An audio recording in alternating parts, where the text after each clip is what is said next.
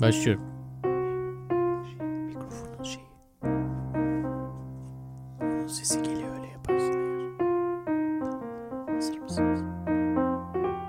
11.18'den merhaba. Ben Onur Ak Mehmet. Arşivdeki söyleşilerden e, senin için seçtiğimiz özel anları...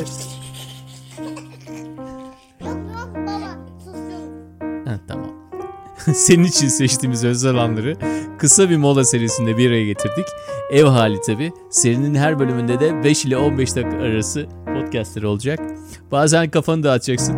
Bazen ilham alacaksın. Bazense düşüncelere dalacaksın. Önce derin bir nefes al. Gülümse ve buyur dinlemeye.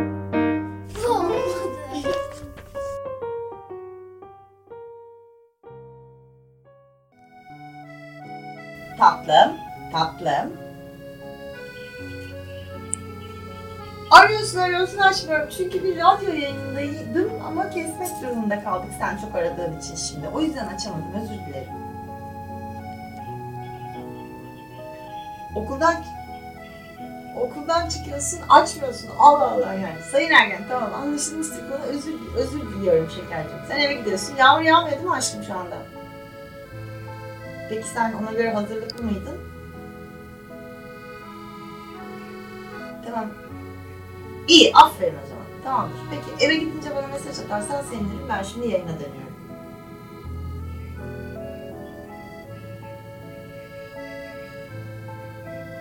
Okey. Okey. Tamam. Bilgisayarların ikisi de evde. Hangisini istiyorsan onu kullan. Tamam. Hadi öpüyorum çok. Bay bay. Ben okuldan çıkıyorum. Seni arıyorum.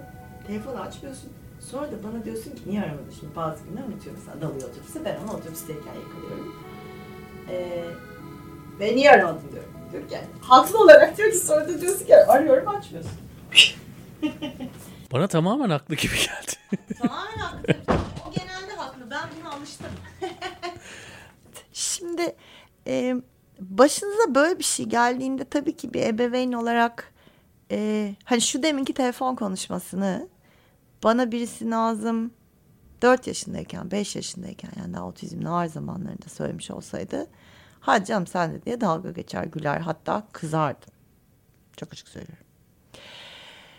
E, çünkü şöyle bir şeye bakıyorsunuz. Bir takım uzmanlar, bir takım doktorlar, e, işte bir takım eğitimciler, konunun bilir kişileri yani.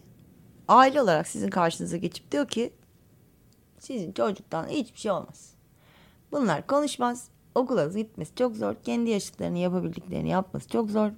İşte hayat boyu bakıma muhtaç kalacak.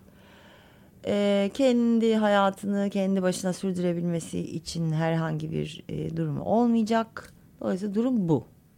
Yani otizm hayat boyu devam eden bir engellilik halidir yazıyordu. Benim otizmle ilgili Türkçe'de okuduğum ilk kitaplardan birinin arka kapağında. Kesin, net. Dedim ki olmaz. Çünkü tıp bilimi gelişen bir şeydir. O yıl önce 20 yıl önce e, zaten bu boyutta olmayan hani Amerika'da artık salgın olarak değerlendiriliyor e, otizm risk çok yükseldiği için risk oranı. E, 10 yıl önce bu kadar şey de bilinmiyordu. Demek ki dedim 10 yıl sonra daha çok şey biliniyor olacak. Şimdi biz tabii 12-13 sene sonra baktığımda e, gönül rahatlığıyla diyorum ki evet haklıymışım. o yüzden hep şeye tutunduğumu hatırlıyorum. E, evet çok zordu çünkü çocuğunuzla ilgili her annenin, her babanın e, kurduğu bir takım gerekli ve gereksiz hayaller vardır. İşte şunu olsun, bunu olsun, şuraya gitsin, bu okula gitsin, e, işte bilmem ne kursuna taşıyayım, yok bale yapsın, futbol oynasın, basketi çaksın falan. Onların hepsi yalan. bir çocuk büyütmekle ilgili, bir çocuk yetiştirmekle ilgili. Daha doğrusu bir insan yetiştir, yetişirken onun yanında durmakla ilgili öğrendiğim en önemli şey otizmden. Bir çocuğun sizin gözünüzün içine bakıyor olması size bakıp adınızı veya sıfatınızı söyleyebiliyor olması. Ee, bir de ona sarılmak istediğinizde aynı şekilde size sarılarak karşılık vermesi. Yüzünde huzurlu bir gülümseme olmasından ibaret. Bu kadar. Yemekmiş, içmekmiş, kılıkmış, kıyafetmiş, okulmuş, not, ders, ık bık bunların hepsi çok boş, çok saçma ve aslında bir yerden sonra çok gereksiz şeyler. Onların hepsi anne babayı tatmin eden şeyler.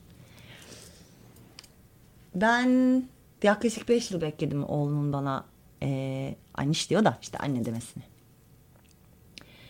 E, 7 yaşına yakındı kendisine ben diyebildiğinde. Ben geldim, ben yapıyorum, ben dedim ki. Uyurken uyandırmamaya çalışarak dokunurdum ve severdim. Çünkü kendisine dokunulmasına, sarılmamıza falan izin vermezdi.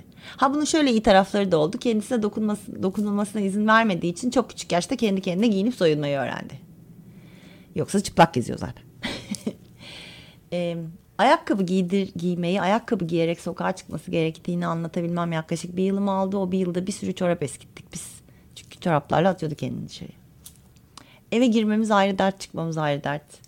Herhangi bir yere gidemezsiniz, bir yerde oturamazsınız. Çevreniz otomatikman değişir.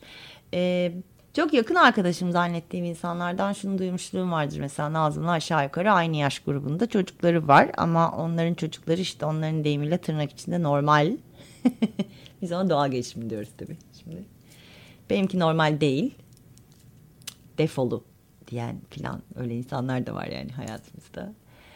Ee, dediler ki yani işte bize gelip gideceksen sen acaba yalnız mı gelip gitsen Nazım'ı getirmesen mi? E, otizm benim bütün hayatımın kişisel olarak tarafından, Nazım'dan bağımsız tarafını söylüyorum.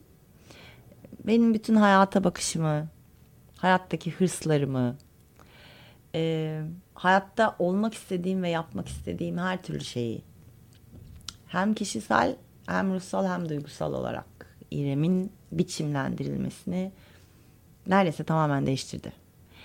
Ee, ben özellikle mesleki anlamda ve hayattaki konum, kariyer, statü vesaire vesaire anlamında e, çok ciddi hırsları olan biriydim otizmden önce. Bazen şey derim, e, beni şimdi tanıyan, yani otizmden sonra tanıyan insanlar muhtemelen önceki İrem'i tanısalar sevmezlerdi. Ben de o İrem'in birçok yönünü sevmiyorum şimdi geriye dönüp baktığım zaman. Oğlum bana çok küçük, çok basit şeylerden e, gündelik hayat keyiflerinden nasıl bir yaşam sevinci alabileceğimi gösterdi.